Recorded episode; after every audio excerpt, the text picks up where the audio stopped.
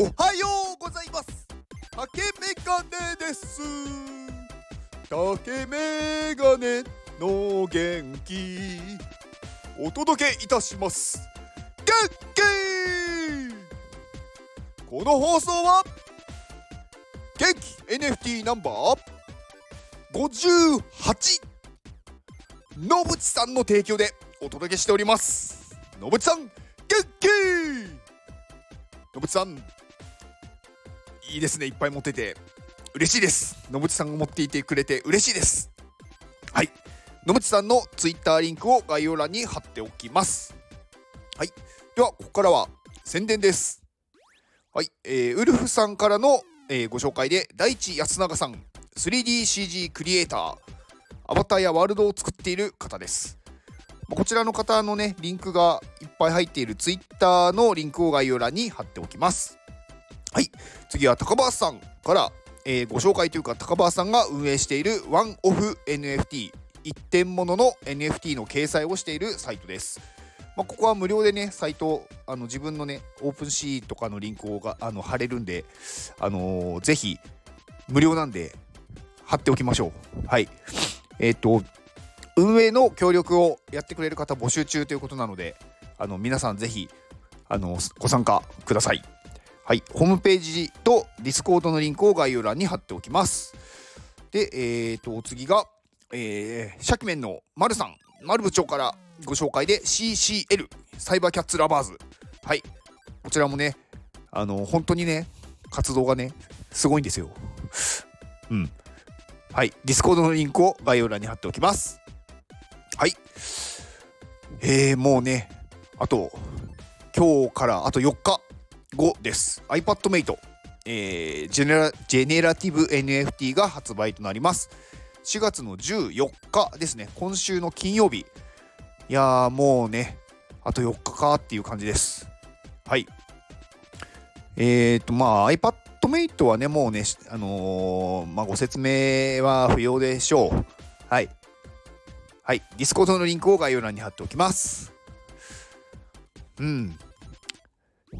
アバター作ろう会も終わりましてね、まあ、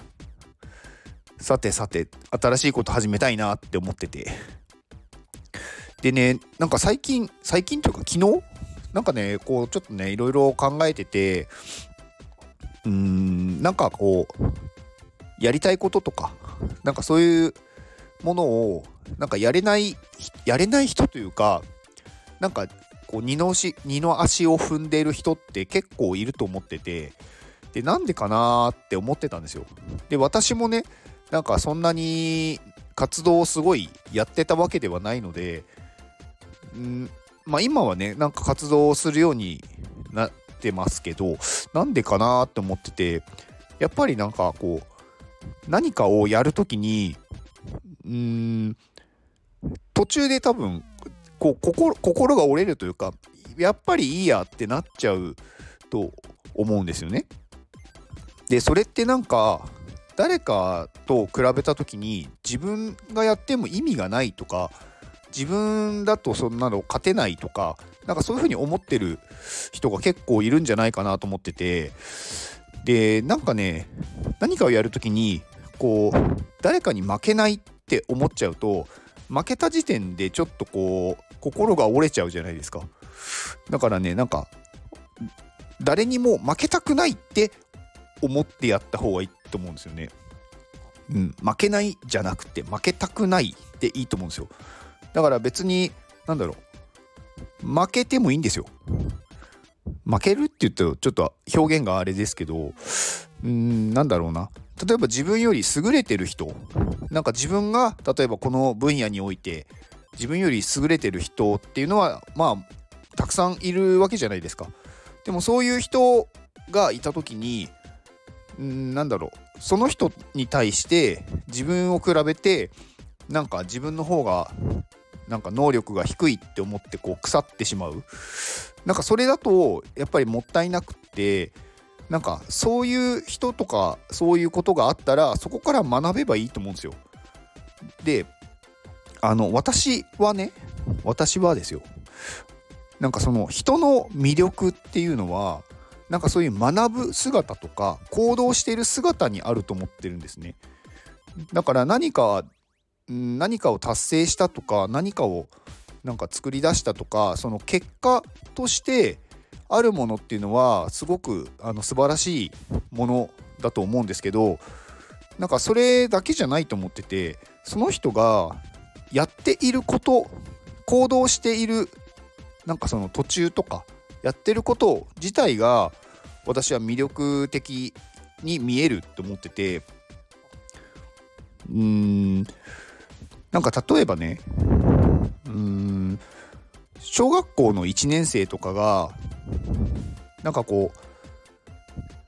まあ本来習ってない掛け算が解けたとするじゃないですか。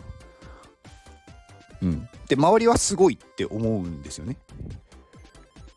で逆に今度なんか、まあ、通常の健常者の方で、まあ、例えば20歳を超えていてまあ大人と言われる人が掛け算同じ問題を解けても何も思われないじゃないですか。まあ掛け算を解くっていう結果は同じなんですけどなんか小学生の方小学校1年生の方がすごいって思われるのってその小学生のお子様がなんかすごい努力をしたんだとかなんか勉強をしたんだとか何か行動をしたんだって思わせる想像させることによってなんかこう感動させられると思うんですよ。まあ感動ってこうギャップじゃないですか。なんか本来思っていることと実際起こった結果がなんかこうギャップがあることによって感動するじゃないですか。うん。だからそのギャップを生み出すものってなんかその人が行動してるっていうことを想像させることだと思うんですよね。うん、なんかやすごいやってくれたとかすごいやってる人っていうところまあ実際がそれがね目に見えるようになってるのもいいと思いますしなんか結果としてうーん例えばなんかねオリンピックだったりとかスポーツとかなんかまあ野球とか何でもいいんですけどなんかそういうものもあの感動するのってその人のやっぱり努力してきたことをみんながこうなんだろう想像できるこんだけできるってことは相当努力してきたんだなとかなんかすごい練習したんだろうなとかそういうところにやっぱり感動すると思うんですよね。うん、だから何かすごいいい結果を残せなかったとしてもその人が行動をしているとか勉強しているとかそういう状態を見せられるだけで私はあいなんだろう人を感動させることができると思ってますしなんかそれが意味があると思うんですよね。あのみんな人間ってこう感動が好きじゃないですか。感動するものをなんだろう見たいとか、まあ、映画とか、まあ、ももそうですし、うん、だからなんかねまあ、最初のちょっと話が脱線してきたんで 最初のところに戻るとなんか何かをやろうとした時にこれ負けたくないって思ってやってると自然に行動するじゃないですか。学んだりとか。うん、だから負けないって思ってこうねダメだって思うんじゃなくて常になんかその学ぶ姿勢だったりとか行動するっていうことをやってれば周りの人たちは勝手にこの人ちょっと面白いとかこの人応援したいってなるんであのー、うんやりたいと思ったらやってる姿を見せればいいんですよね。うん。だからなんかそれがね恥ずかしいとかなんか自分できてない自分を見せるのは嫌だからできるようになってからやるっていうと多分ね遅いんですよね。もうそれはねもう誰もなんだろう見てないというかうんまあ最近だとねよりなんかそういう文化というかそういうことがなんだろう増えてるなって思いますね。まあ、ちょっと古い話古い話って言ってもあれですけどなんかこうプロセスエコノミーってあるじゃないですか。まあ知ってる方は知っていると思うんですけど何かをねこうやってる過程を見せるっていう途中ね、うん、だからそういうものを見てやっぱり感動するっていうことがねすごく多いと思うんで何かね今まだ始めてない人は今から始めてみて始めちゃってみてそれをなんだろうどんどん開示していってうん、なんかその恥ずかしさとかあると思うんですけどそれに慣れるっていうことがねすごく私は大事だと思います。それに慣れてくればね何でも見せられるしあの恥ずかしいこと最初はねやっぱ恥ずかしいっていう思うんですけどそれをもう慣れるにはやるしかなくってだからそれをねやり続けてればあの周りにいる人は勝手にその人を注目しだして結果やってると絶対うまくなるんですよね。だからあのちゃんと結果はついてきます。なので行動しましょうっていうことですね。はい以上です。ではこの放送を聞いてくれたあなたに幸せが訪れますように。